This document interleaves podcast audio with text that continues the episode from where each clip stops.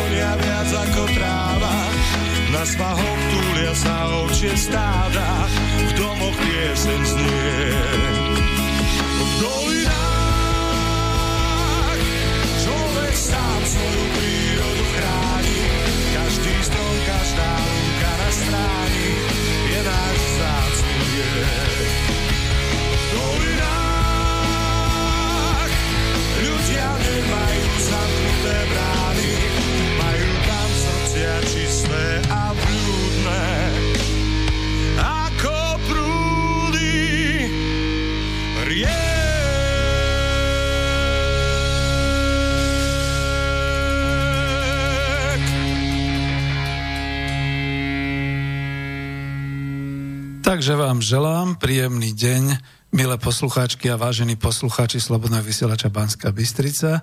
Spoza mikrofónu vás pozdravuje Peter Zajac Vanka, vysielame zo štúdia Bratislava. Teraz počúvate, ako som už oznámil, reláciu Klub národohospodárov, je to číslo 12. Dnes je útorok 22. mája roku 2018.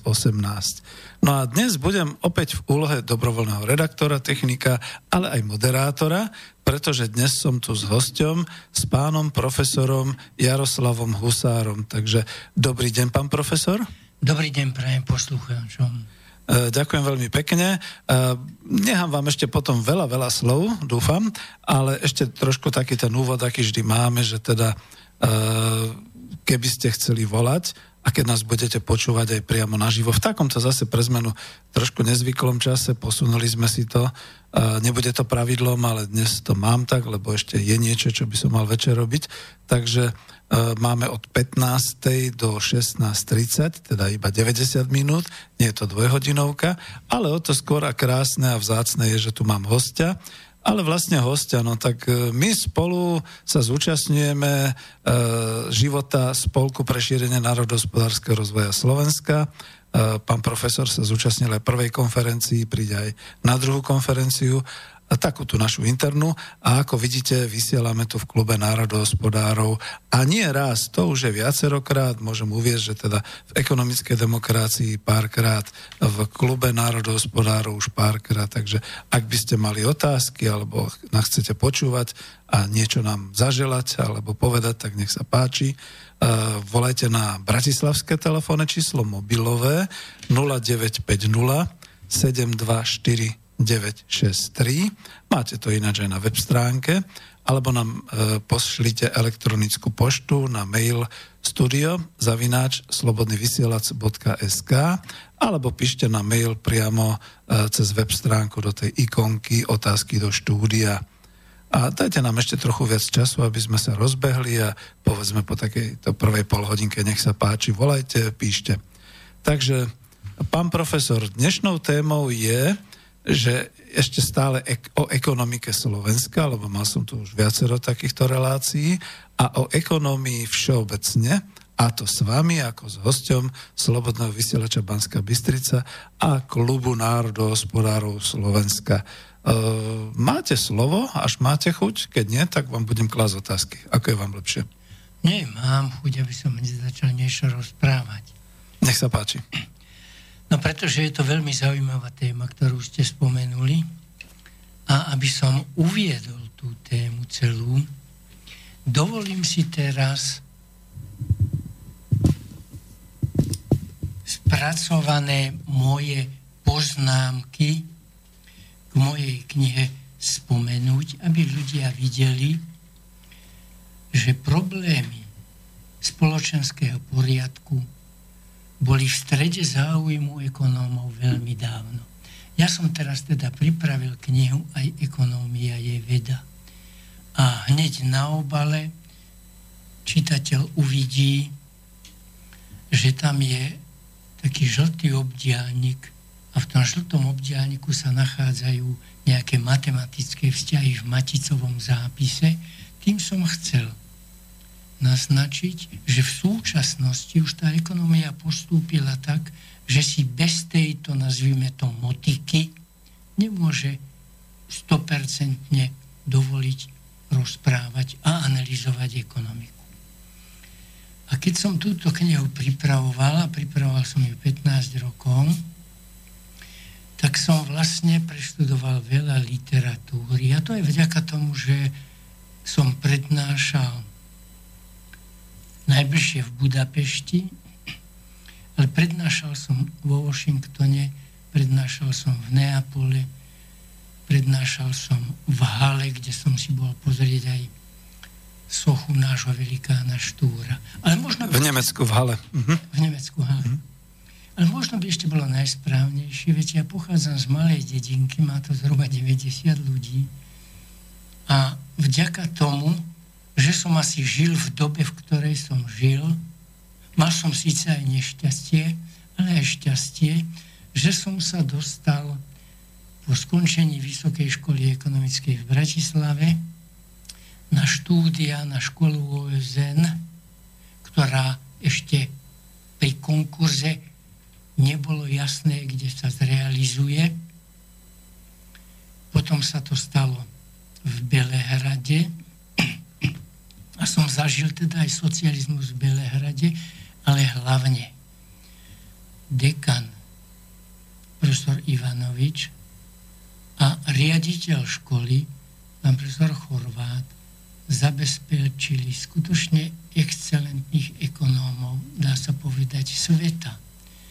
Pretože nám prednášal, tak predovšetkým Branko Chorvát, to bol skutočne jeden vynikajúci chorvátsky ekonom, ale potom nositeľ Nobelovej ceny Simon Kuznec. V ktorom roku to bolo, alebo v ktorých to bolo, rokoch to, to bolo? To bolo v rokoch 1963 až 1965. Meškal som na to štúdium, lebo práve zabili Kennedyho a ja som už teda mal nastúpiť a sa to nejakým spôsobom predlžil, ale hlavne aj za to, že keď sa zistilo, že ja mám ísť do Juhoslávie študovať, ja som vyhral konkurs v Prahe na ekonomickom ústave, ktorého riaditeľom bol pán profesor Šik, alebo vtedy sme hovorili súdruž profesor Šik.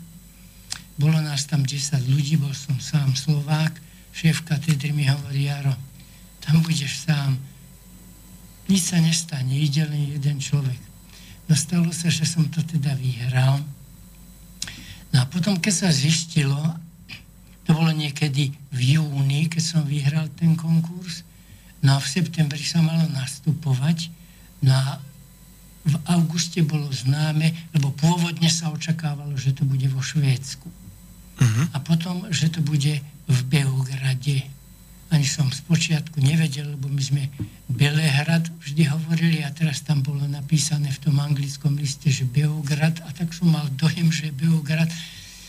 Takže to bolo v Belehrade, takže boli hneď problémy a doslova až to musím otvorene povedať, nebyť pána profesora Šika, ktorý išiel za prezidentom Novotným, už keď sa to nedarilo, lebo to museli schvalovať orgány, včetne ministerstva, vrátane ministerstva školstva však, tak potom išiel pán profesor Šik za prezidentom Novotným a konečne som sa teda už mohol pustiť do Juhoslávie.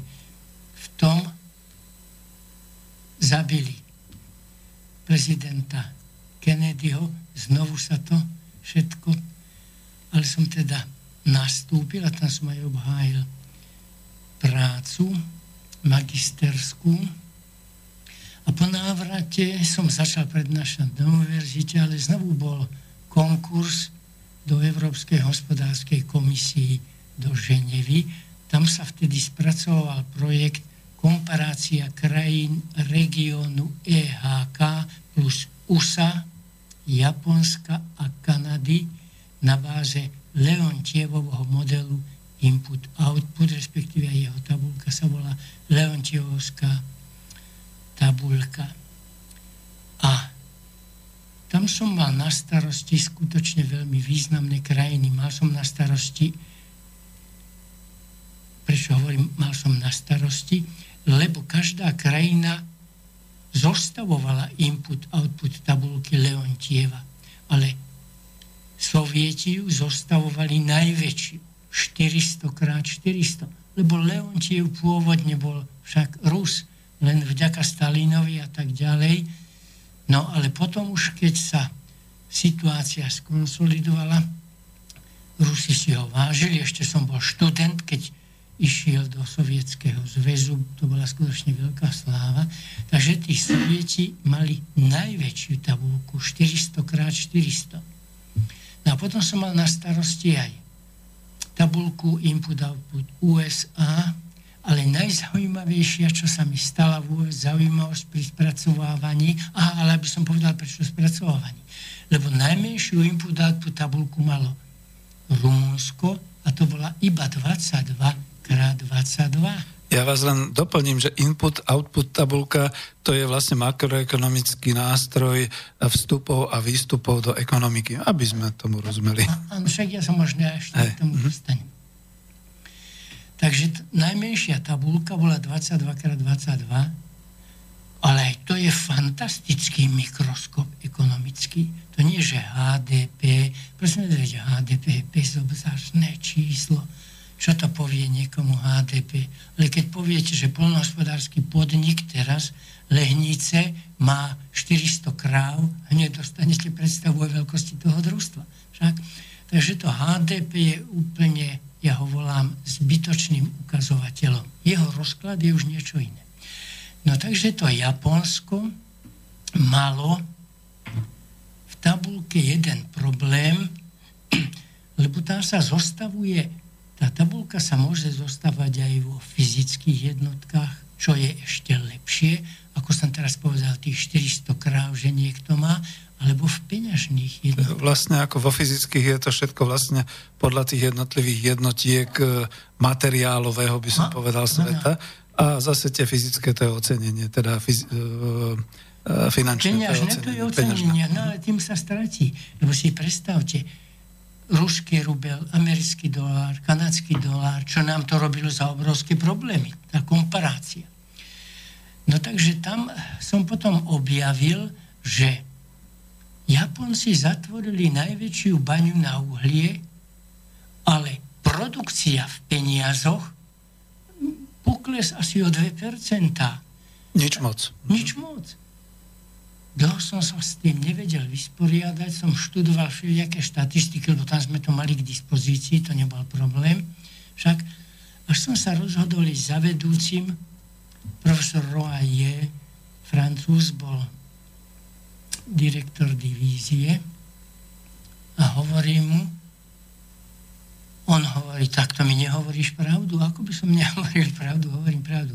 Nechaj mi deň toto tu, ja si to celé poprezerám. Na druhý deň ma zavolá a hovorí, no, pán Husar, viete čo, musíte ísť do Japonska.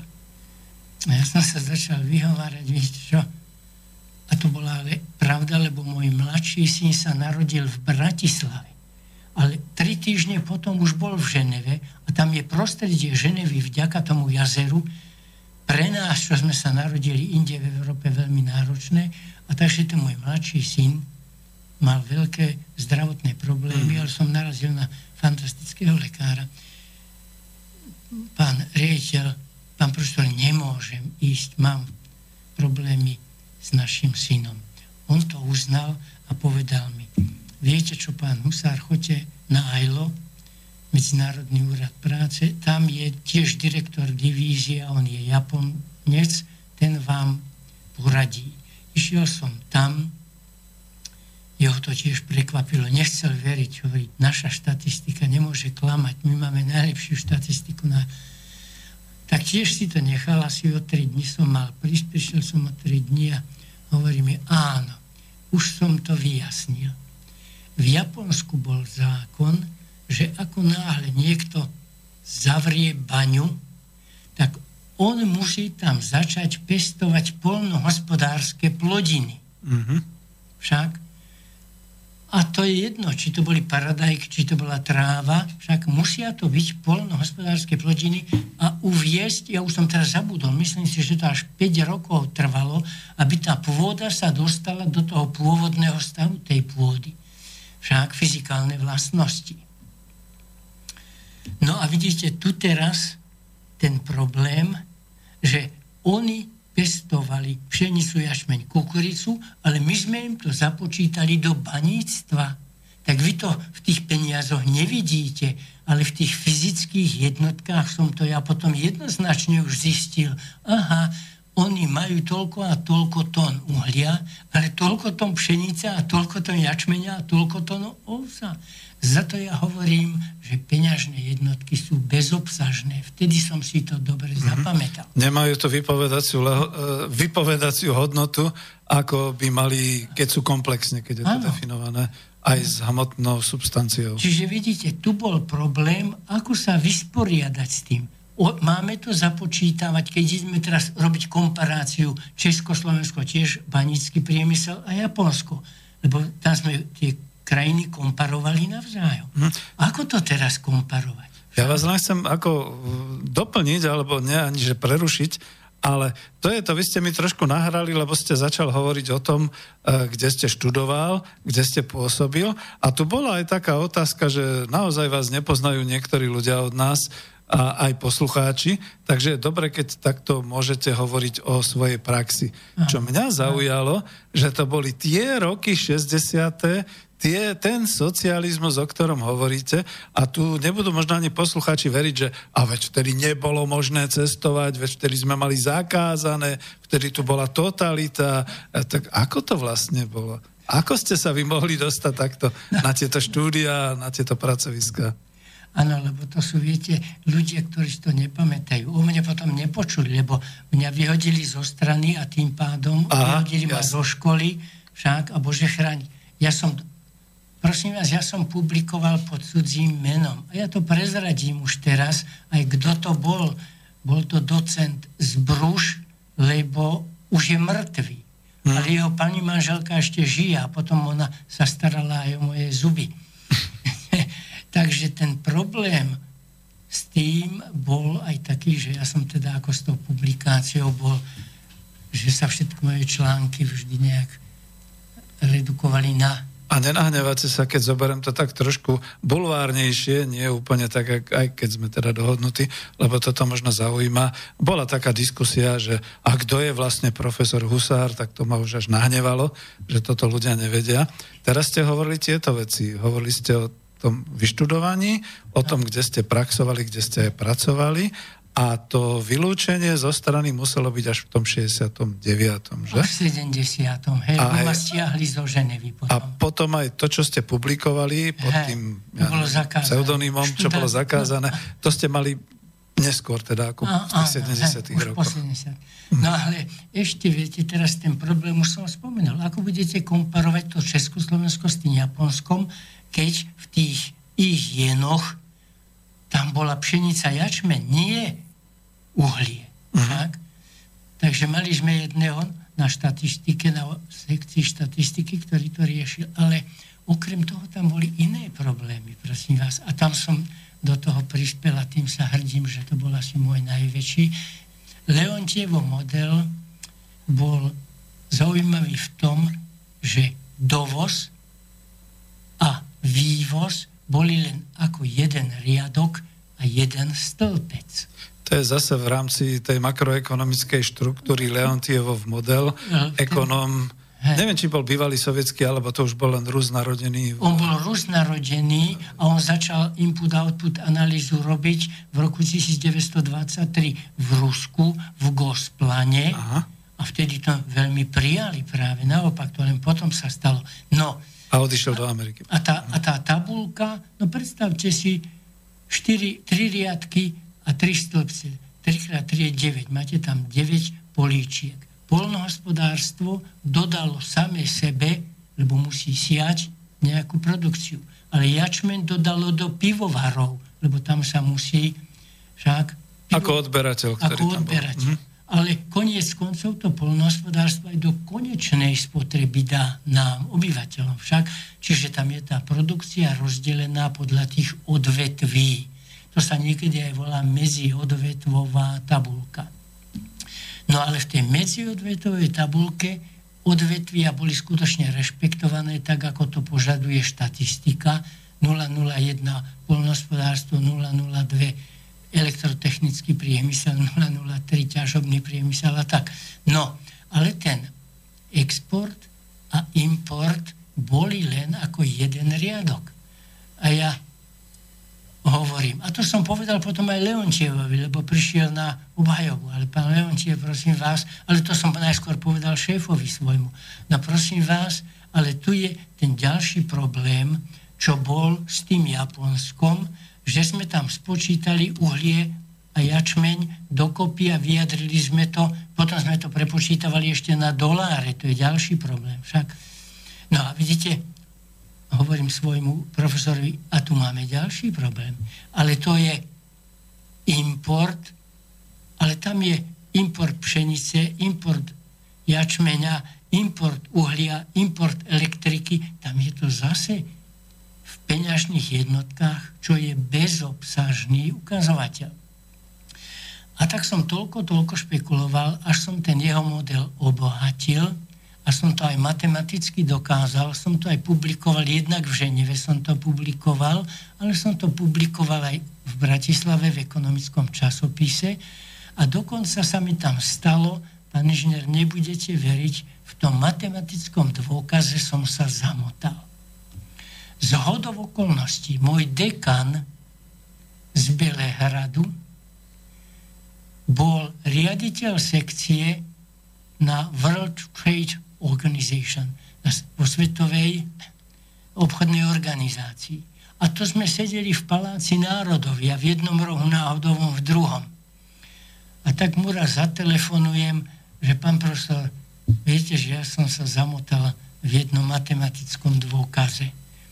No, a tak som mu to povysvetloval, ako čo. On nebol špecialista na input-output analýzu, ale on mal skončenú Sorbonu, prosím vás, to bola to je svetová škola však.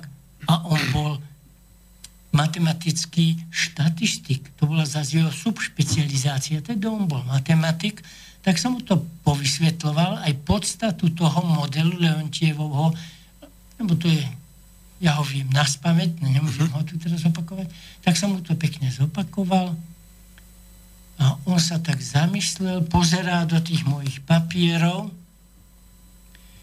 Ja nepreháňam, netrvalo mu to viac ako 15 minút, čo sa hrabal v tých mojich matematických čmáraniciach a takto mi otočil tie papiere a hovorí, on mi týkal, že pokračuj. Mal som dôkaz dokončený a hovorí mu pán profesor, no tak ale teraz ako, mám vás dať ako spoluautora? Vôbec nie. Tam si urobil takú malú blbosť, pardon, že som sa tak vyjadril, to si si ty len nevšimol, to ako keby 2 lomeno 1 a povieš, že 1. A je to tam jasne napísané, že to je 2 lomeno 1, to je 2. Niečo podobné som teda urobil. Takže som tento jeho model zlepšil. No a potom som sa dostal v roku 70, už nás stiahli zo Ženevy, že som teda aj zo školy musel ako odísť, mm. ale ja som sa potešil potom, že som odišiel, pretože mňa vyhodili ešte aj druhý raz. Najskôr som bol na, na stredisku OSM pre životné prostredie. Tak zase pozrite sa, deka na všetci, ten Jaro Husár. Aha, už je zase v OSN. No ale to bolo smiešne, lebo to bol náš projekt. No tam sme tiež urobili pekné veci. Mám Hornu a Nitra, vtedy sa vysypalo popolčeka veľa do Nitry a okrem toho v Ostrave. V Ostrave ste si nechali prádlo, tak do rána samý uhol. Takže tam sme robili tiež taký matematický... Emisia. Model. Mohol by som háko. No ale potom som mal obrovské šťastie, lebo ma druhý raz vyhodili teda že ten...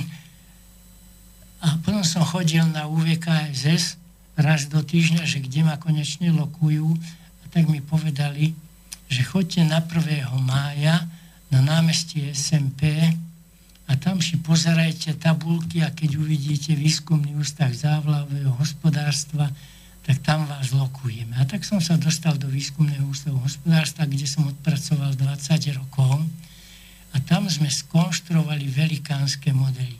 Jerde Lehnice, Jerde Slušovice. Prosím vás, kto išiel do Slušovic, tak tam mohol vidieť, že v maštaliach boli tie malé počítače. Ich IT-10 sa to volá. Áno, oni sami robili dokonca. Hm? Áno, no to robili. Ja som mal 30. počítač od nich. A to práve za to, oni na našom výskumnom ústave realizovali agrotechnické a chemické pokusy. My sme mali veľmi dobre vybavené laboratória, tak chodili k nám a ja som im ich potom pomáhal matematicky vyhodnocovať. Takže som dostal ako 30. hoci bol veľký dopyt po tých počítačoch, no ale pán inžinier Novotný povedal, že ja musím sa dostať na, na to 39. miesto. No a teda v tom polnohospodárstve sme potom skutočne robili veľmi pekné veci. Ale ešte som vlastne, keď už, lebo sa musím vrátiť, keď sme mali rozprávať aj o tom, ako to prebiehalo aj v tom socializme, moja katedra bola zaangažovaná do výpočtov, ktoré robila Slovenská plánovacia komisia alebo aj ministerstvo financí. A Mnoho ľudí si myslelo, že tie plány, že sú to plány, ktoré niekto si nejak vymyslel a tým to skončilo. Ale tá pravda je celkom iná. Aspoň potom, keď som sa teda už dostal do toho týmu aj ja a už som poznal metódu i vzdialenosti a to je to, že sme začali opúšťať HDP ako ukazovateľ, lebo ten HDP, ako som pred chvíľou povedal, je bezobsažný. A začali sme presadzovať na Slovenskej plánovacej komisii, aby sa ekonomický výkon krajiny meral celkom inak. A tak, keďže to už robili aj Juhoslavania, tak aj ja som presvedčil, svojho šéfa, aby sme v tom výskumnom týme presadili, aby Slovenská plánovacia komisia začala realizovať meranie stupňa ekonomického rozvoja ivaničovou vzdialenosťou. Mám z toho štúdiu, teoretickú, tu hoci kedy môžeme dať k dispozícii. Samotné výpočty sme potom samozrejme museli odovzdať, však to boli akoby vážne veci však. Ale pán profesor Ferians ako predseda Slovenskej plánovacej komisie tie veci zakceptoval a aj ich presadzoval. Však. Ba dokonca už keď by o to išlo, my sme presadili na Slovenskej plánovacej komisii ešte aj niečo iné. Keď ma vyhodili, a som teda robil na závlách a sme tam už robili tie veľké optimalizačné modely, tak najväčší optimalizačný model sme zrealizovali závlahová sústava Zlaté Moravce v Ráble. Ten model mal 2200 rovníc, a 2500 neznámych. No, ja mám aj modely, mám doteraz, ale aj mapu Zlatých Moraviec a v Rábli. Tam bolo, ak sa dobre pamätám, 11 jednotných rolníckých družstiev. A teda opäť minister Janovic, keď sme to obhájili na závlahách, on tam poslal človek, on vždy posielal ľudí, ktorí chodili na obhajoby. A potom si nás minister Janovic zavolal, že počujte, ale však toto počúvam, že sú dobré veci a že to už... Áno. Takže v roku 1988 na Slovenskej plánovacej komisii už bolo zahrnuté do plánu, do ďalšieho 5-ročného plánu, že bude sa budovať alebo závlahové dielo, lebo to je velikánske dielo, pán inžinier. To bolo 11 polnospodárských družstiev. Ja tú mapu doteraz mám, môžem vám ju... He. Áno. No, takže to je velikánske dielo, prosím vás, lebo už len tie závlahové zariadenia, ktoré sú, aby som to zase niečím priblížil, postrekovať, zavlažovať kukuricu, spočiatku môžete tými klasickými francúzskými postrekovačmi, ktoré sme ako dovážali. Ale u nás na ústave vymysleli, akoby nazval by som to velikánske téčko. A to téčko sa dvíhalo s tým, ako rastie tá kukurica. Však? A nie len to, pán inžinier, čo zase ešte to musím spomenúť, lebo tie naše modely sa neopla- neaplikovali len na Slovensku, aplikovali sme ich v Maďarsku. Ja mám listy, aplikovali sme ich vo Francúzsku, ale ja som nemohol ísť do Francúzska, ma nepustili, takže tí Francúzi prišli sem, tu sme ich to naučili, lebo vtedy ešte boli dierne štítky, takže program a aj vstupné údaje boli na diernych štítkoch a bolo tu, bol tu Ústav ekonomiky a organizácie stavebníctva tam mali veľmi dobrý počítač, tak tam sme to všetko mali na počítačoch a pre tých Francúzov sme to tu urobili na takom modeli 20x25 a dali sme im aj program, aj teda ten konkrétny prípad, aby to oni doma mohli realizovať. Ale Nemci, pán inžinier, prosím vás, ja až neviem pochopiť, kde je naše polnohospodárstvo, mm. lebo som tam 20 rokov odrobil.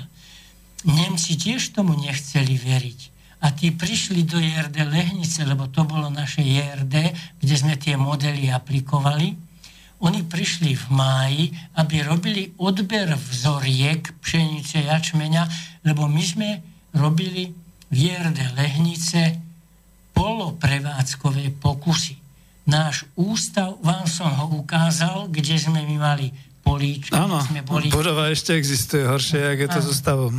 No, tak, že my sme robili malé pokusy v moste pri Bratislave. Ale tie poloprevádzkové pokusy sme potom robievali na konkrétnych JRD a najčastejšie to bolo teda to JRD Lehnice alebo tie JRD Slušovice. A v tom JRD Slušovice musím zase, pardon, v JRD Lehnice musím spomenúť takúto vec, že nie len to, že Nemci prišli v máji odmerať potenciál tých našich plodín, či je možné, aby sme tam dosahovali 8-9 tón pšenice na hektár, však, ale tam sa stala ďalšia rarita. A to už zase bolo potom, no neviem, či by som sa s tým mal pochváliť. Môžete kľudne ďalej hovoriť, máme totiž to nejakú malú poruchu z Bystrice, e, ktorú keď chlapci počúvajú, aspoň dúfam, že odstránia, takže nemáme pesničky, môžete kľudne a, hovoriť. Tak e, zase, čo sa stalo, čo sa nestalo, hoci som bol vylúšený zo strany, ale vylú, vyhral som konkurs za experta do Etiópie. A to už bolo... A to už bolo v roku 90. Mm-hmm. Však to už bolo po našej revolúcii. V roku, teda v roku 90 som nastupoval. Hej. To, vyhral som ho skôr, ten, ten eh, konkurs. konkurs.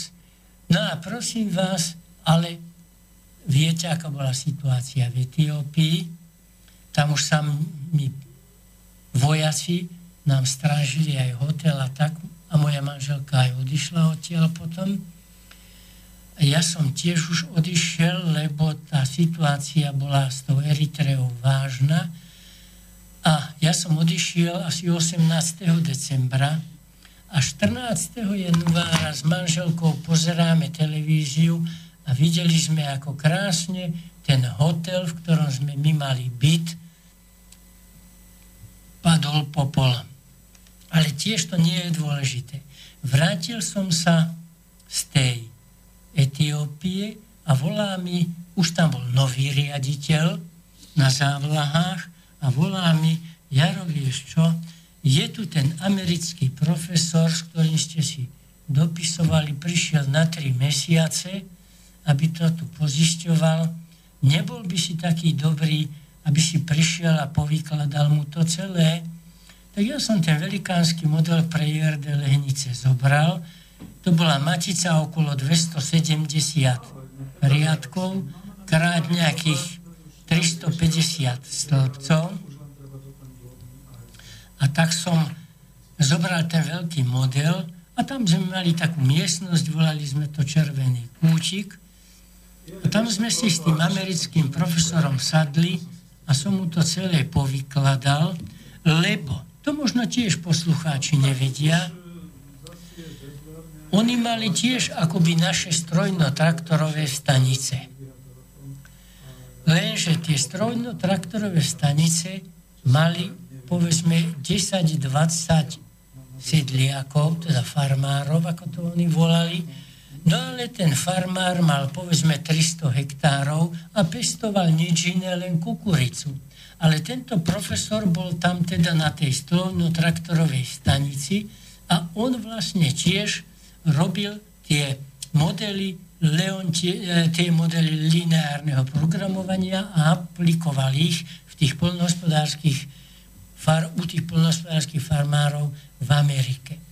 No, takže keď som mu to všetko povykladal a keď som mu povedal, aké my máme veľké JRD, Ba som mu povedal, že štátny majetok z Nojmo, kde sme tiež ten náš model aplikovali, mal 35 tisíc hektárov, tak tomu vôbec nechcel veriť. Hovorí, ja to ja neverím. A tak keď sme skončili, riaditeľ nás pohostil a hovorím riaditeľovi, pán riaditeľ, nebol by si taký dobrý, nepožičáš nám auto, aby sme skon, skočili do IRD Lehnice a mu to ukázali ak sa dobre pamätám, tam bol predsedom IRD Andráši. Zbehlý človek, aj člen UVKSS a za to sme to u ňom mohli robiť, že to on tiež tak vydobil. Ale to je ďalšia vec. No a teraz, keď sme už teda prišli za tým predsedom IRD do Lehníc, tak on si poprezeral, bol prekvapený, aké pekné kancelárie má IRD, však a okrem toho, viete čo, do toho JRD sme ich presvedčili, aby si kúpili počítač. Takže už mali tam aj počítač. Takže ten americký profesor Brown nechcel tomu veriť, že vy máte v JRD počítač. No áno, my máme v JRD počítač. No ale potom sme sa vybrali na tie polia pozrieť. zobral nás na také velikánske pole, ten predseda IRD, to malo aspoň 50 hektárov. A ten profesor hovorí, to snad nie je možné, tak vy toto takto obrábate? No áno, takto. No a ten profesor hovorí, viete čo, čo by som urobil? A ja som o tom písal potom. Viete, čo by som urobil?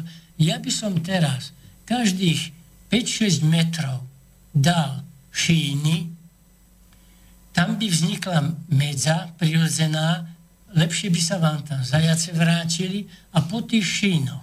Najskôr by išiel pluch, však? Potom by išli brány, potom by išla sejačka, potom by išiel valec, však, a potom by išli vaše závlahové zariadenia, však, a potom by prišli žacie stroje, aby vám to všetko takto krásne porobili. Takže toto bol skutočne pre mňa doslova šok, že americký profesor, ktorý robil analogické veci ako my a s ktorými sme si dopisovali, nevedel, že v Európe je polnohospodárstvo tak vyspelé. No, veď to práve. No a bol, to už... bol, z toho, bol z toho šokovaný. Pán profesor, ja sa vám ospravedlňujem a ďakujem za takéto celkové vysvetlenie a veľmi pekné objasnenie aj z toho svojho života a pracovného životopisu. Nám sa tu medzi tým nejaká technická porucha odohrávala, takže za to ste mali aj posluchači možnosť počúvať naživo profesora Jaroslava Husára aj z jeho spomienok, zo, doslova by som povedal, zo životných skúseností a pracovných. A toto, čo som teraz na záver zachytil, viete, teraz keby sme toho Američana pozvali, už by sa cítil ako doma. Ako doma. Proste tí indiáni v tých rezerváciách, ktorí si kupujú tie e, samoobslušné a všelijaké v tých obchodných sieťach, dokonca aj MOL, Moli tu máme a Teska a všelijaké takéto a, a sediaci na chodníkoch a poberajúci nejakú podporu a podobne. Už nám chýba jedine to dať si tie pera na hlavu a, a robiť wa, wa, wa, wa, jak indiáni. Čiže takto tam sme sa dostali my, takže pánov Američanov pozývame, že už je to tak, ako si to želali. Ale predtým sme boli naozaj e, unikátom, výnimočnosťou, to, čo ste všetko hovorili, iba potvrdzujem ako 20 rokov mladší človek, že takto to bolo a presne viem, že tie Lehnice, jednotné rolnické ro, družstvo Lehnice išli tým smerom, ako bol vlastne Slušovický agro kombinát. E, kľudne, až chcete, povedzte, ja som vám len chcel nehať trošku, aby ste sa mohli vydýchať. E, ja tu máme pesničky už, takže už nám to vďaka teda štúdiu v Banskej Bystrici naskočilo a máme ale uh, dúfam, že som vás neprerušil v tej chvíli, keď ste chceli ešte niečo povedať. Nie, lebo ja som všetko rozprával z hlavy, ale hlavne som teda chcel aspoň ešte toto dočítam a môžeme... Nech sa páči, jasne. Jo, budem rád, samozrejme. Lebo teda, čo som napísal teraz to svoje posledné dielo, tak prosím vás, už som povedal, kde všade som ja prednášal. Aj v tej Etiópii som na univerzite prednášal. Ma povolali tam nechceli veriť, lebo tam tiež budovali závlahy a vysoká škola polnohospodárska, na to by som zase musel rozprávať. Ale toto mal vtedy zo Sri Lanky jeden pán a náhodou z Čiech z Brna, tam bol jeden v tom týme a potom ma teda povolali aj na univerzitu, aby som o tom prednášal. A teda ja som si aj v Etiópii robil krásne výpisky, alebo aj Coventry, keď som prednášal, alebo aj v Londýne, alebo aj teda e, v Nemecku, keď som prednášal. Ja dovolím si prečítať, aby som tých ľudí, ktorí ma počúvajú, trošku ako si dostal do tej histórie, do toho ekonomického bohatstva, poznatkov, do tej hlbokej, hlbokej studnice ekonomických poznatkov, ktoré o socializme už rozprávali veľmi dávno. Tak mám tu napríklad hneď takého Bastiáta Frederika. Narodil sa v roku 1801, francúzsky ekonom, stúpenec slobodného obchodu. Nebudem vám o nich, prosím vás, veľa rozprávať, lebo mám ich tu aspoň 20, ale chcem... A bude to v tej knihe ako prameň, jasné. Aj citácia. Prosím vás, Colbert, to ste mohli počuť. To bol veľmi slávny francúzsky štátnik. Počúvajte, narodil sa v roku 1619. dôsledný stúpenec merkantilistickej hospodárskej politiky, ktorá sa po ňom volá v ekonómii kolbertizmom. Voláme teraz politiku napríklad po súčasnom ministrovi financí? Nevoláme. A bol tu mečiarizmus, bol tu miklošovizmus, kaníkovizmus. No, daň, to je taká nezmysel veľký. Spomeniem Korbona, francúzsky poslanec. Prosím vás, 1700, si uvedomte, požadoval rozsiahle odborné školenia ekonomické pre mládež. Viete si to predstaviť? Ja, aj, to odtiaľ teraz chcú to duálne vzdelávanie pre našu mládež. Už sme to pochopili, žiadny socializmus, oni to chcú ano, zo 17. storočia. To verím, že ktokoľvek ide do Prahy, počuje Edem. Ale ten Edem, Frederik tiež anglický buržoázny ekonom, 1766, Smitov žiak. Fourier, prosím vás, tiež ste mohli počuť však. To bol najväčší francúzsky utopický, utopický socialista. Ale si musíte prečítať jeho dielo, prosím vás, to nejde ako teraz, že stane sa ministrom financií a nemá žiadnu knihu za sebou. Prosím vás, Benjamin Franklin, to verím, že ste počuli. Iste ste počuli však. 1706 sa narodil. Politik a ekonóm. A teraz toto počúvajte. Prvý raz, teda ešte pred Smithom, vedome redukoval ekonomickú kategóriu hodnotu na pracovný čas. Prosím vás, viete, čo to bol za zásah v ekonomickej vede, aký nový poznatok a ako sa znovu tá hodnota skonkretizovala? Lebo tá hodnota ve vrách, no čo vám povie, že máte 2,50 na hodinu, no čo je? Maďari hovoria nesefok a toto máš chytno, nič to nie je, to je, to je také. Však. No, ale musím ešte aj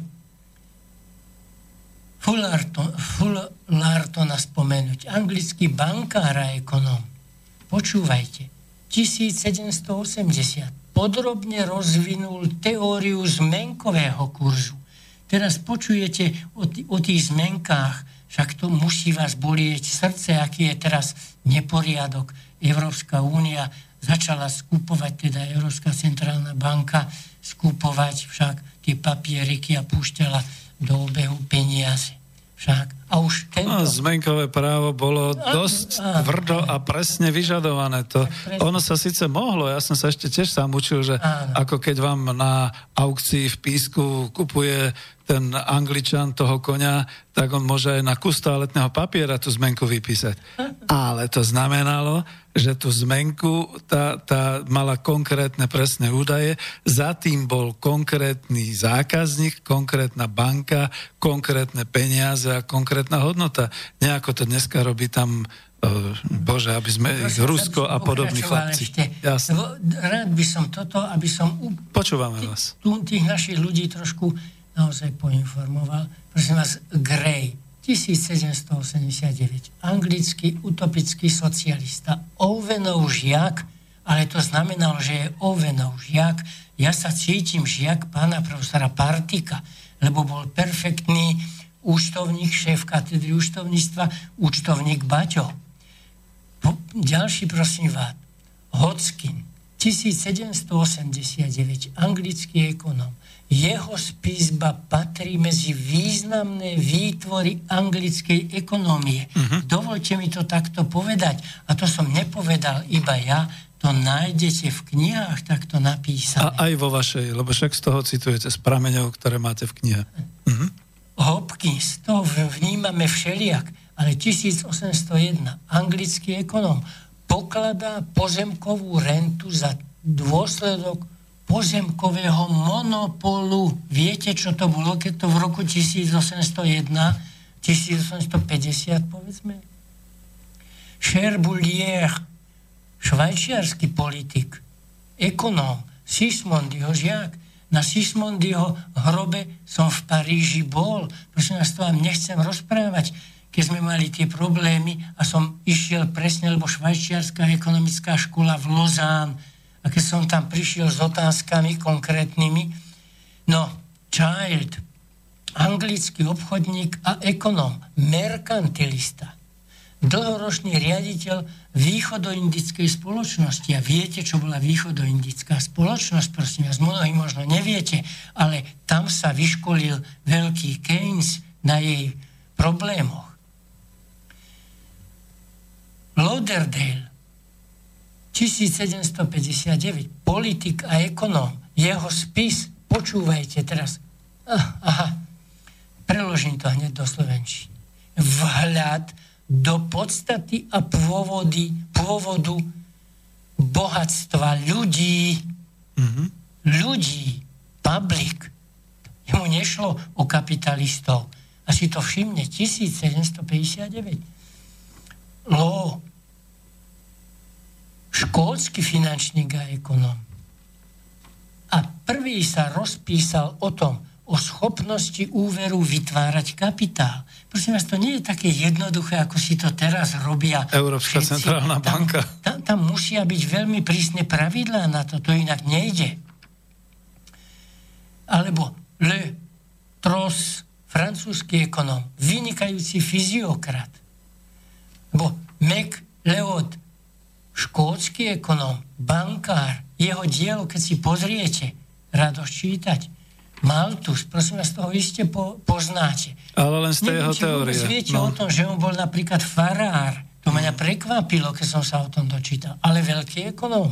Však nie len ekonóm, ale aj do teórie populácie, ako viete, on veľa povedal. Však práve z tejho teórie populácie, ktorá bola dosť teda kontraproduktívna. Mercier, má také dlhšie meno ešte, francúzsky ekonom, fyziokrat významný. Teda poznatky aj merkantilistov, aj fyziokratov my sme museli využiť. Majer, prosím vás, 1838, feudálny socialista, Bismarckov odporca. Ja čítam len také krásne veci, mne sa ne, krátke veci, nechcel som vypisovať, čo ja mám poznám. Nie, to sú tie pramene, kde používate v knihách, pod, v knihe, v tejto najnovšej knihe, ktorá vyjde, uh, ich citáty, respektíve. Ja ich mám veľa, hej. hej. Mill, to ste mohli počuť, anglický ekonom, logické pravidlá. Hm? Veď on prišiel s tým, aké logické pravidlá má ekonomická veda používať. V diele ho spomínam. Aj, aj tie pravidlá jeho. Mirabeau, to možno viete z francúzskej revolúcie, však narodil sa v roku 1715. Francúzsky ekonom, fyziokrat, to vôbec neviem, či ste vedeli, vy ste ho chápali ako politika, ale on bol velikánsky ekonom. Viete, Owen, ďalší človek, anglický utopický socialista, továrnik, vo svojej továrni odmietal akékoľvek používanie násilia. Áno, ja viem, môžete mi tu vyprávať o tom, že skrachoval a tak ďalej. Ja teraz nerozprávam o tomto. Ja rozprávam o tom, že aj ekonomická veda musela ísť do hlbín fungovania ekonomického systému aj vtedajšieho, zovšeobecniť to, čo videl, čo postrehol a o tom sa vyjadriť. Tu vás rád preruším, pretože naši všetci filozofovia, ekonómovia a vľavo, vpravo, oni sú strašne múdri teoretici, ale ani jeden z nich nešiel až dolu do fabriky, do firmy, nevyskúšal si to, nevyhnul si rukávy, nerobil a nemohol potom povedať, viete čo, už tomu rozumiem, čo to znamená 12 hodín makať a dostať za to iba túto časovú mzdu, alebo už tomu rozumiem, čo sú to náklady, čo sú to výdaje, čo sú to príjmy. Lenže tí naši všetci teoretici sú tak múdri, pretože sedia pri internete a majú maximálne tie vedomosti z iPodu, z ničoho iného. Alebo aspoň z Wikipédie. Ďakujem, pán inžinier, mm. lebo keď som robil v tlmačoch vo výpočtovom stredisku, viete, tam býva nápor. Tie dievčatá nestačili s dierovaním. Však my šéf, ale aj ja, sadli sme si, dierovali sme. A nie len to, tam tiež sa stalo, že priamo, my sme to volali lode. V tých lodiach ľudia nestačili. My sme tam kľudne išli, ja som býval so strojným inžinierom, teda v Ďalkove študoval, my sme išli a robili sme priamo v tlmačoch, pretože sme chceli tie kotle, ktoré sa vo svete uplatnili, v širokom svete, prosím vás, zoberte si tlmače Poďte teraz, kde sú tlmače. No to bolo, že SES tlmače, čiže energetické závody, ktoré vyrábali. To, to teraz. Mm-hmm. No teraz už ani neviem, či... Te, teraz sa tak volajú. Áno? A vtedy boli a... ináč? Aha, pardon. Mhm. ale to boli závody Semianoviča. Dobre, nebudem už o tom. Hej. Peker, prosím vás, francúzsky ekonóm a socialista. Počúvajte, 1801 sa narodil. Navrhoval zoštátnenie výrobných prostriedkov, tak ako počujete. No to určite Mikloš neštudoval. výrobných prostriedkov. Všetci si myslia, že to zaviedol Marx. No, veď to. Prosím vás. Ja som tiež vyštudoval z tých svojich Marx vlastne učiteľov. O 17 rokov po ňom sa narodil a potom ešte musel študovať a čo ja viem čo. Počujete? Zoštátnenie výrobných prostriedkov. Ja by som bol rád, keby si to skutočne uvedomovali naši ľudia a boli hrdí na to, že tá ekonomická veda dávno, dávno poskytla ľuďom poznatky.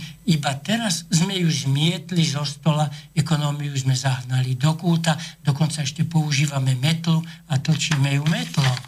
Takže to je presne ono. Žiaľ Bohu, dnes je už aj tá ekonomika len politikou, ktorou sa všetci Prudon, či ste mohli počuť to meno? Prosím vás, to bol veľký, maloburžoázny socialista. Narodil sa iba pár rokov tiež pred Marxom, 1809, o 9 rokov sa narodil Marx však. No, a toto musím, viete, lebo ja robím teda aj do takej tej matematickej ekonomie však. A z toho som zostal prekvapený, keď som sa zoznámil s dielom Keteleta, francúz, matematik, zakladateľ sociálnej štatistiky. Aha. 1800. Sociálnej štatistiky, znovu počujete, pojem no. sociálna štatistika. To by sa dnes veľmi čudovali naši liberáli a naši pravičiari. No a nemôžem nespomenúť, už nebudem dlho, ešte mi to dovolte, lebo to musím týchto ľudí spomenúť, aby ste skutočne chápali tú rozvetvenosť, tie kvety ekonomickej vedy, tej krásnej rozkvetvenej jablone. Ricardo, anglický ekonóm, veľký predstaviteľ klasickej buržoáznej politickej ekonómie. Prosím vás, vy, my všetci chápeme politická ekonomia, socializmu a čo ja viem čo.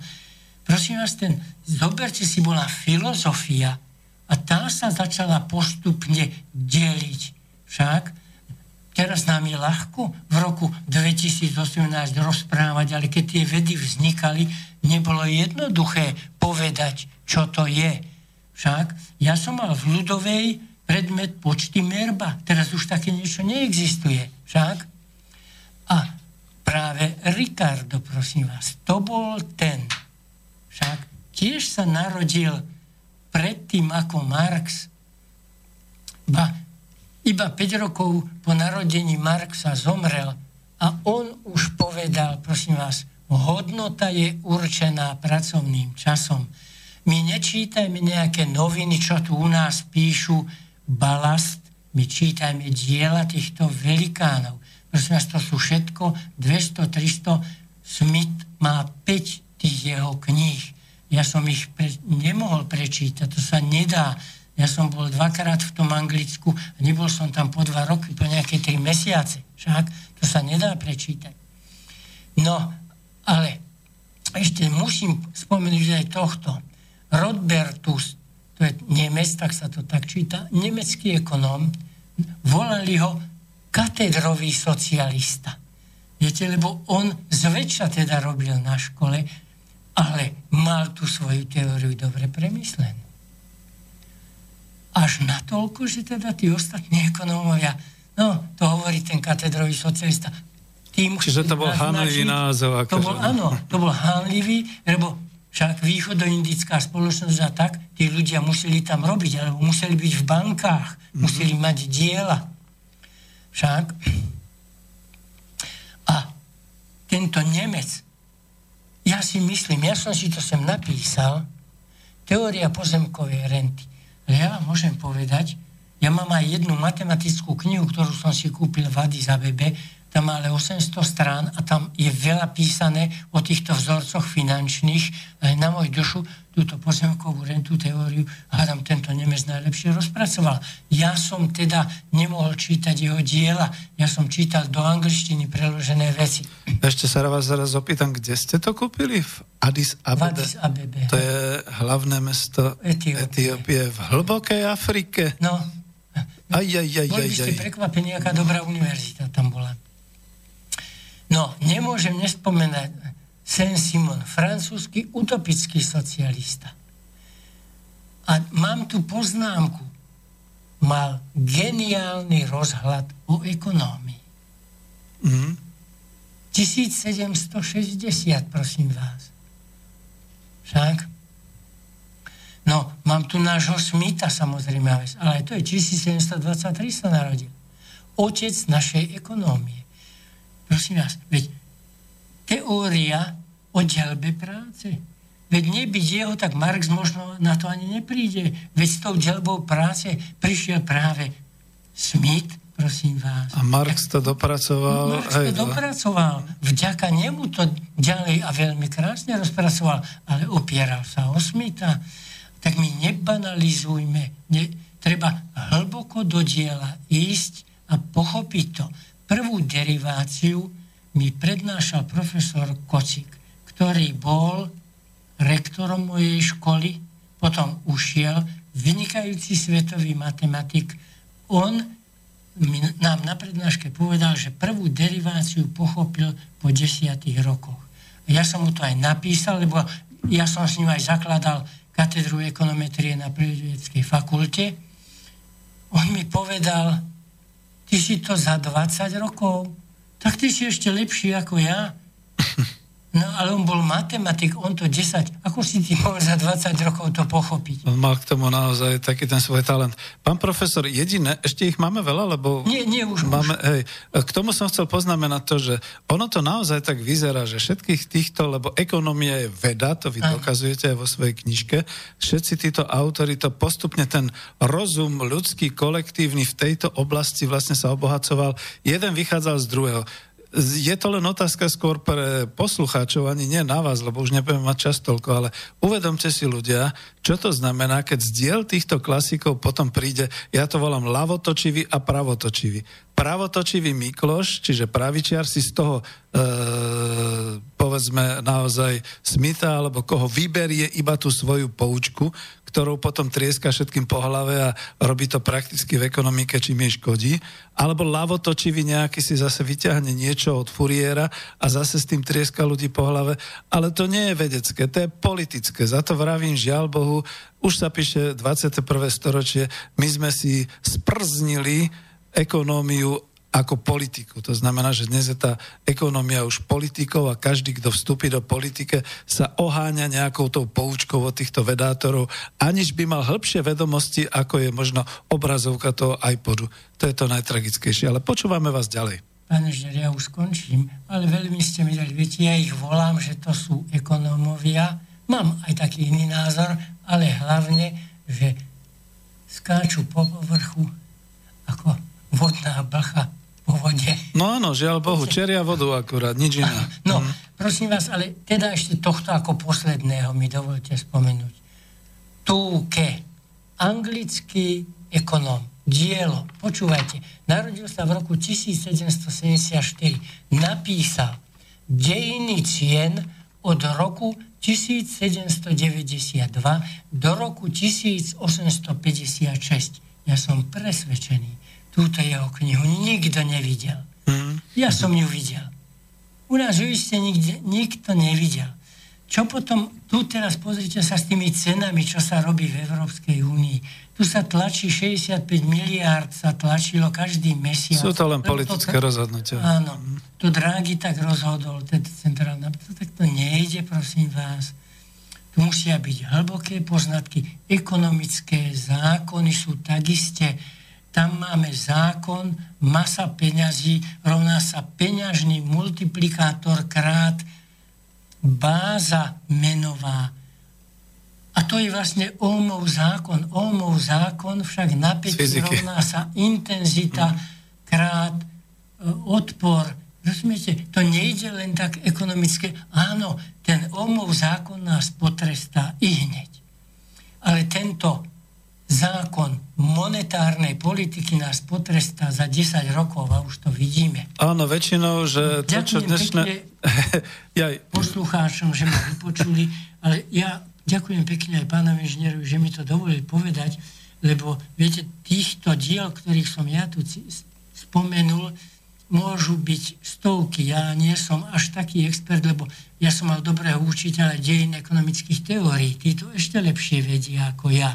Viete, ale potreboval som to ľuďom povedať, aby si uvedomili, že také tie bla bla bla by bolo, bolo by, to v ekonomii už nestačí. No, to treba logicky na základe milových pravidiel sa dostať k vedeckej ekonomickej pravde. A s týmito prameňmi ste pracovali. Ja vás poprosím, keď na mňa zdvihnete tento ešte len pripravovaný výtlačok vašej knihy, ja si myslím, že dokonca môžeme pozvať poslucháčov, že urobíme reláciu, kde budeme priamo aj besedovať o knihe, ak vyjde. A keď vyjde, teda mala by o nedlho výjsť, tak potom by sme mohli k tomu urobiť aj naozaj takú besedu alebo prezentáciu. Volá sa to, ešte raz, keď mi to zdvihnete presne, uh, profesor Jaroslav Husár aj ekonomia je veda. Teraz tým červeným už neviem. Ako ano, to tam... tým červeným je napísané. Ako sa nám ju podarilo aplikovať a kde boli problémy. Tak. A pod tým je ešte ďalší podnadpis optimálne využitie faktorov výroby. Však pozrite sa, my nemáme využenú prac, využitú pracovnú sílu. No, to nemáme. Ako to, že tento faktor je nevyužitý? Kto je za to zodpovedný? Ako to, že my máme v Anglicku 80 tisíc ľudí? Ako to, že nemáme naše cukrovary, prosím vás? Biele zlato. A ja som robil práve optimalizáciu zvozu a rozvozu cukrovej repy a výstavbu cukrovarov na mojej rodnej katedre v roku 1961-62. Ešte ako študent som pri tom pomáhal. Rozumiete? A kde je naša cukrová repa? No nejaký picmoch sa rozhodol na ministerstve hospodárstva, že svetové ceny cukru sú nízke, tak na čo nám je to vyrábať, tak to budeme Ale dovážať. A na druhej strane prišli sme o celý cukrovárnický priemysel, aj prvovýrobu, aj spracovanie, aj export, aj všetko, pretože sme si zrušili podniky. No však to zase vieme my. Ale ešte toto hmm. musím, lebo pán profesor Lange znovu nám viedol seminár na, tom, na tej škole OSN napísal knihu v roku 39 on the economic theory of socialism. Aha. O ekonomickej teórii socializmu. Skúste si ju prečítať.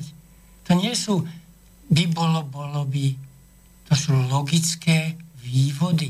A pokiaľ nebudeme aplikovať logiku a budeme teda furt prehadzovať, čo robia v našom parlamente, že 2 eurá zoberme polnohospodárstvu a dajme ich elektropriemyslu, 7 halierov zoberme z baníctva a dajme ho do hospodárskeho no nie je ono. Tak teraz sa hovorí, že výnosnosť je väčšia v automotív, tak dáme im, ale polnohospodárov uškrtíme, lebo tí hnusáci jedni chcú, aby sme im zavlažovali zo štátnych fondov. No ja len ako to už ironicky hovorím, ale ešte som chcel dokončiť, e, som veľmi rád, my tú knihu predstavíme, teraz som sa zúčastňoval takého diskusného fóra, kde som vás teda uviedol, vy budete mať prístup k tomu diskusnému fóru, kľudne napíšte a to je ešte aj o tom, že napríklad toto sú skôr ako ľudia doľava a e, mladí ľudia doľava.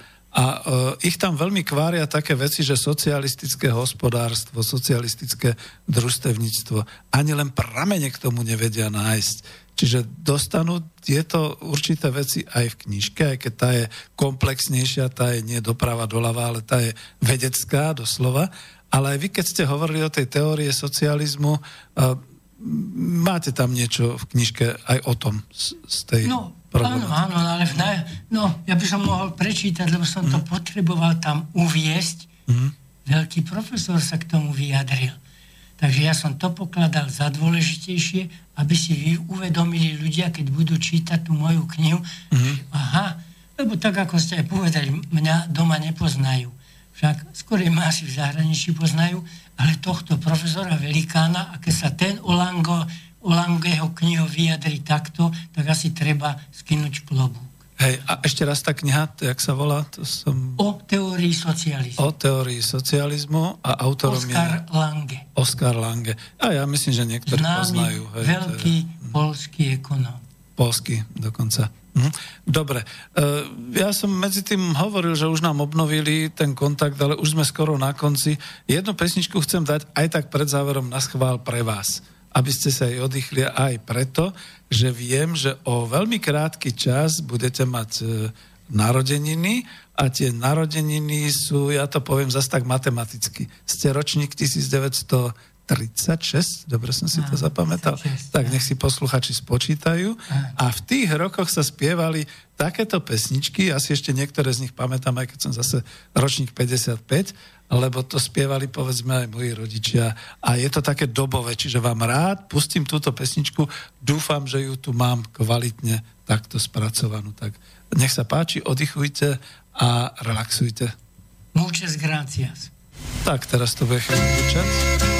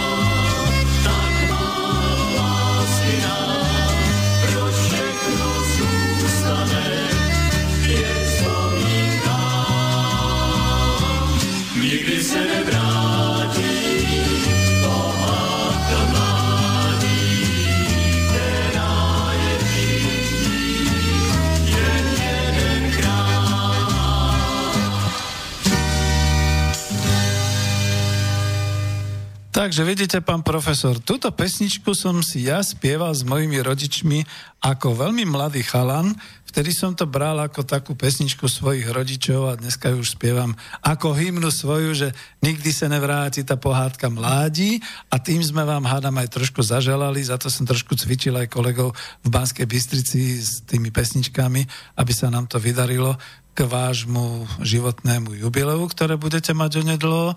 Je to obdivuhodné, že ste natoľko agilní, že nie len, že ste v spolku národohospodárov, nie len, že vám vychádza kniha, že teda takto ako aj u nás, aj inde prezentujete myšlienky, ale bojujete o tú ekonómiu, ako vedú a niekedy často musíte bojovať napriek všetkým tým dnešným, ja už to nazvem barbarským myšlienkam, že niekto si prečíta jednu vetu a už je ohromný, dalo by sa povedať, skoro kandidát nejakých vied a podobné veci.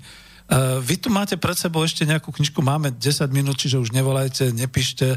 Uh, chcete k tomu niečo povedať, čiže dávam slovo. Veľmi pekne ďakujem aj za túto gratuláciu, aj tú pesničku. Ja veľmi obľúbujem aj spoj... Pardon, s mojou manželkou. Prosím vás, ale ešte ja by som predsa zakončil takto. Keď ste tak pekne o tej ekonomii povedali.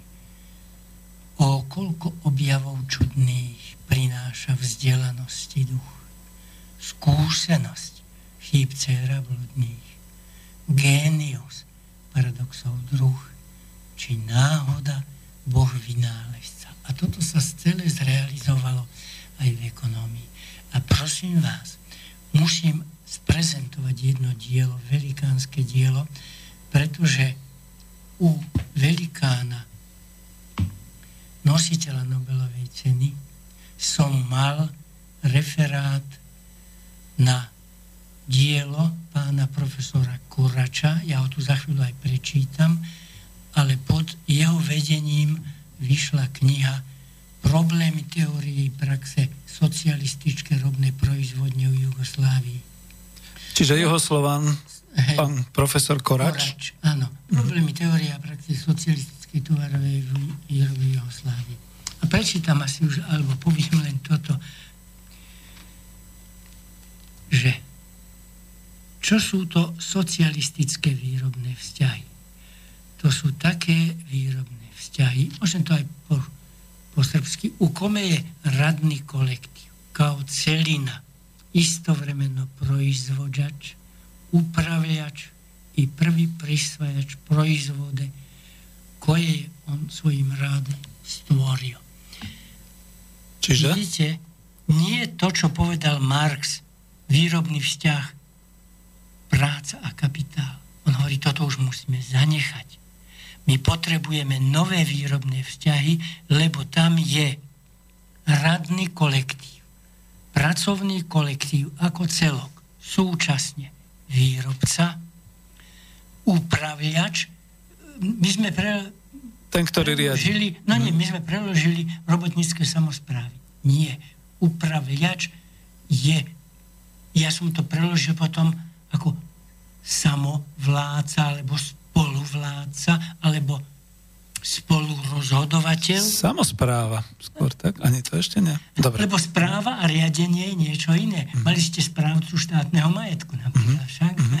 A, toto, a prvý prisvojovateľ výsledkov práce, ktoré oni práve vytvorili. A ja som na tých zasadnutiach robotníckých, ako sme teda preložili samospráv, bol, zažil som, lebo keď som písal robotu, ja som to chcel zažiť, či je to tak, čo vidím. Oni opustili C plus V plus M, však, čo robí doteraz kapitalizmus uh-huh. a zvyšuje hlavne to M. Oni povedali, nie, nie, nie exist, hodnota rovná sa prenesená hodnota plus novovytvorená hodnota. Uh-huh. Aj v input-output tabulkách Leontievových, tam nejako my to máme. Oni sa tam zrušili. Oni povedali, aha, liční dôchodci, príjmy obyvateľov a uh-huh. fondy akumulácie. Žiadne V a M, lebo to je všetko naše a my budeme optimálne rozhodovať. No, Takže... Máte to aj vo svojej knižke? To by áno. ma veľmi zaujímalo. Áno. Čiže budeme áno, to vedieť citovať áno. na budúce. Áno, mhm. je to tam. Super. Hej. To, toto je dôležité. Pokračujte kľudne ďalej, ja len za to sa tak všetečne pýtam, pretože to konvenuje s tým, že dobre, sú tu aj určité, určití ľudia, ktorí mi hrozne vyčítajú v tej ekonomickej demokracii, že samozpráva a tak ďalej, ale podstata je to, čo vy hovoríte. Vlastníctvo a to vlastníctvo sa týka toho, že zároveň tam aj robím, zároveň som aj vlastník, čiže mi patrí. Patrí mi skutočne to všetko, čo sa vyrobí, celá tá hodnota aj tej produkcie pridanej, to znamená, že delím si to. Čiže to si delím ja ako kolektív, ktorý v tom pracoval. Mhm. Tak. No a spoluautorkou, musím ju spomenúť, bola profesorka, doktorka Savka Dabčevič-Kučar, ktorú ste teraz pred minulý týždeň mohli vidieť v Záhrebe, ako ostro vystúpila proti tomu, čo sa tam robilo, pretože je ona jedna z tých spoluautoriek tej teórie, pretože, prosím vás, musí sa rozlišovať prvotné a druhotné rozdelenie HDP a ona doteraz o tom bojuje. Čo je to HDP, už som povedal, to je nič ale vy musíte vedieť do detajlov toho HDP, tak ako som povedal, že musíte vedieť, to sú kravy, to sú kone, vy musíte vidieť materiálne hodnoty a tie sa dajú vidieť aj v ekonómii. Vďaka profesorovi Ivanovičovi, ktorý bol môjim dekanom. Uh-huh. Ďakujem pekne. A, dobre, uh, myslím si, že urobíme skutočne tú prezentáciu knihu, kde sa zameriame na tie určité veci, ktoré ste aj teraz spomínali dokonca aj z tejto juhoslovanskej školy a praxe, tak to by som povedal. Ja ešte teda k tomu záveru kľudne pridám alebo poviem, že totiž to ono je to naozaj tak, že hlavne e, po tých 28-29 rokoch, keď teda bolo nutné zabudnúť všetko, čo bolo o socializme a tak ďalej, až my teraz pomaly oprašujeme tie dve veci, že iná vec je politika, politika tej partaje a politika teda toho. Aj tá, ešte to môžu rôzni ľudia hovoriť o všetkých týchto medzinárodných vzťahoch a takých. Bola studená vojna, bolo embargo, boli takéto veci. A iná vec je hospodárstvo, ekonomická politika, čiže hospodársky systém socialistickej spoločnosti, ktorú už dneska nikto neštuduje a nikto nevie.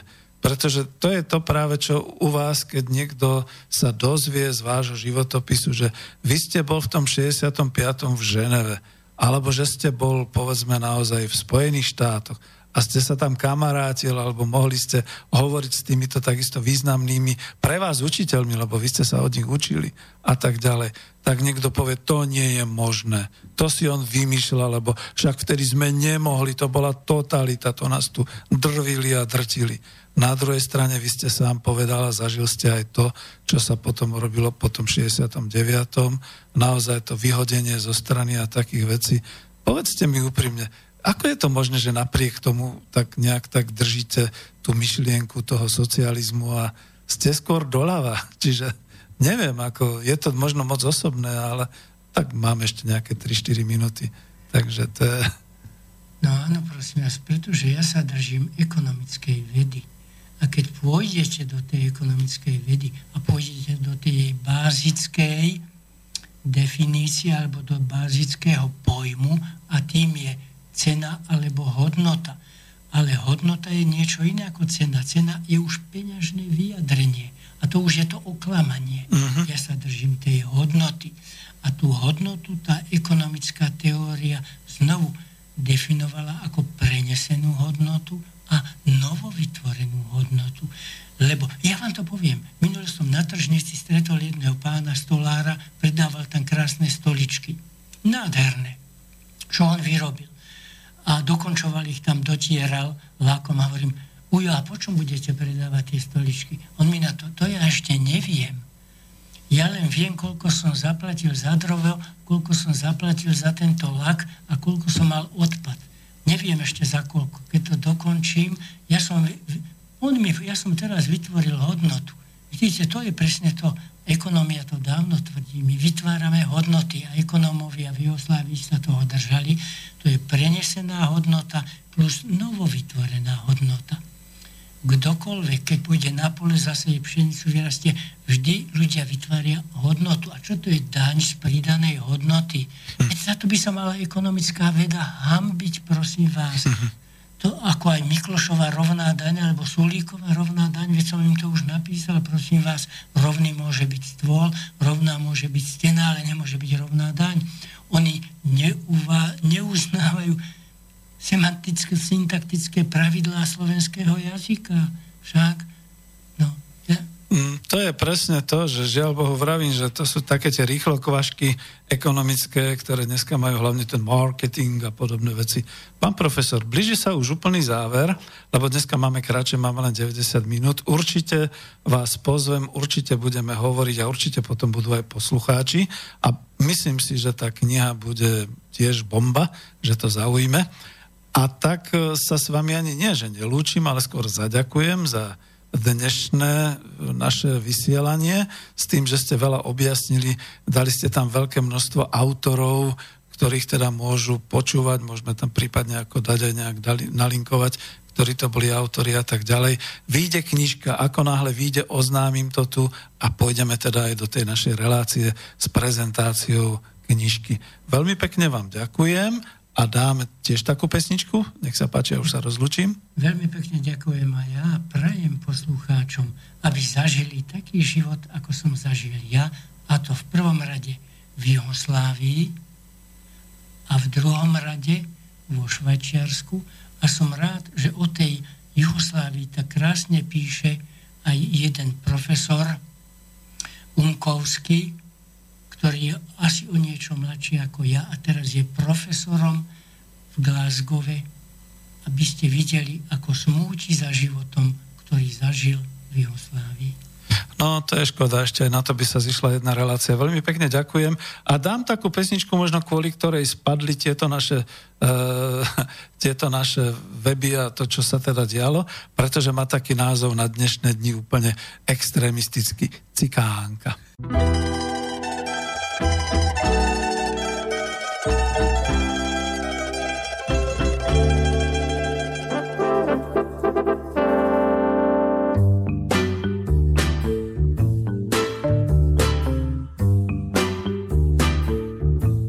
Cikánko, ty krásná, cikánko má, srdíčko ti láska má, nespoutala. Jiného teď mám jí, černé oči tvé, které se mi zdály být až v ohni tábora zrudne tvůj vlas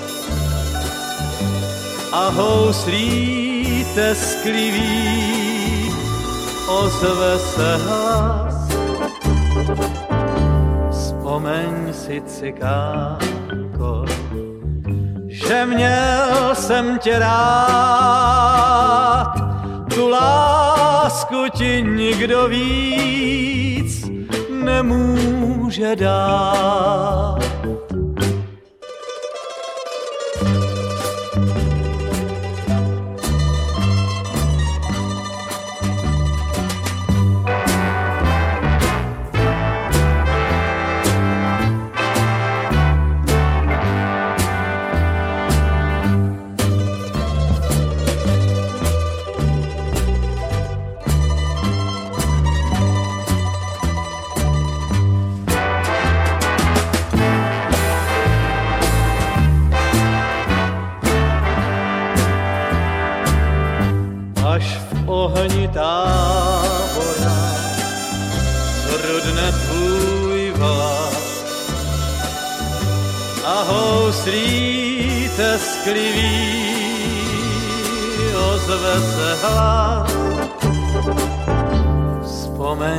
Si, cikánko, že měl jsem tě rád, tu lásku ti nikdo víc nemůže dát.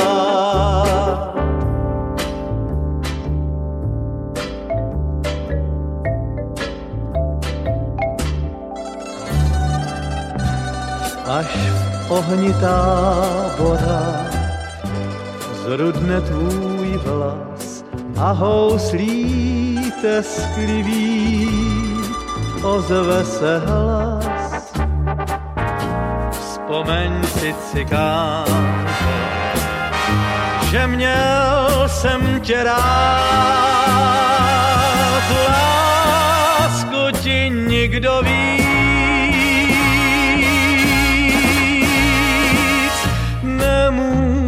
nemůže dát.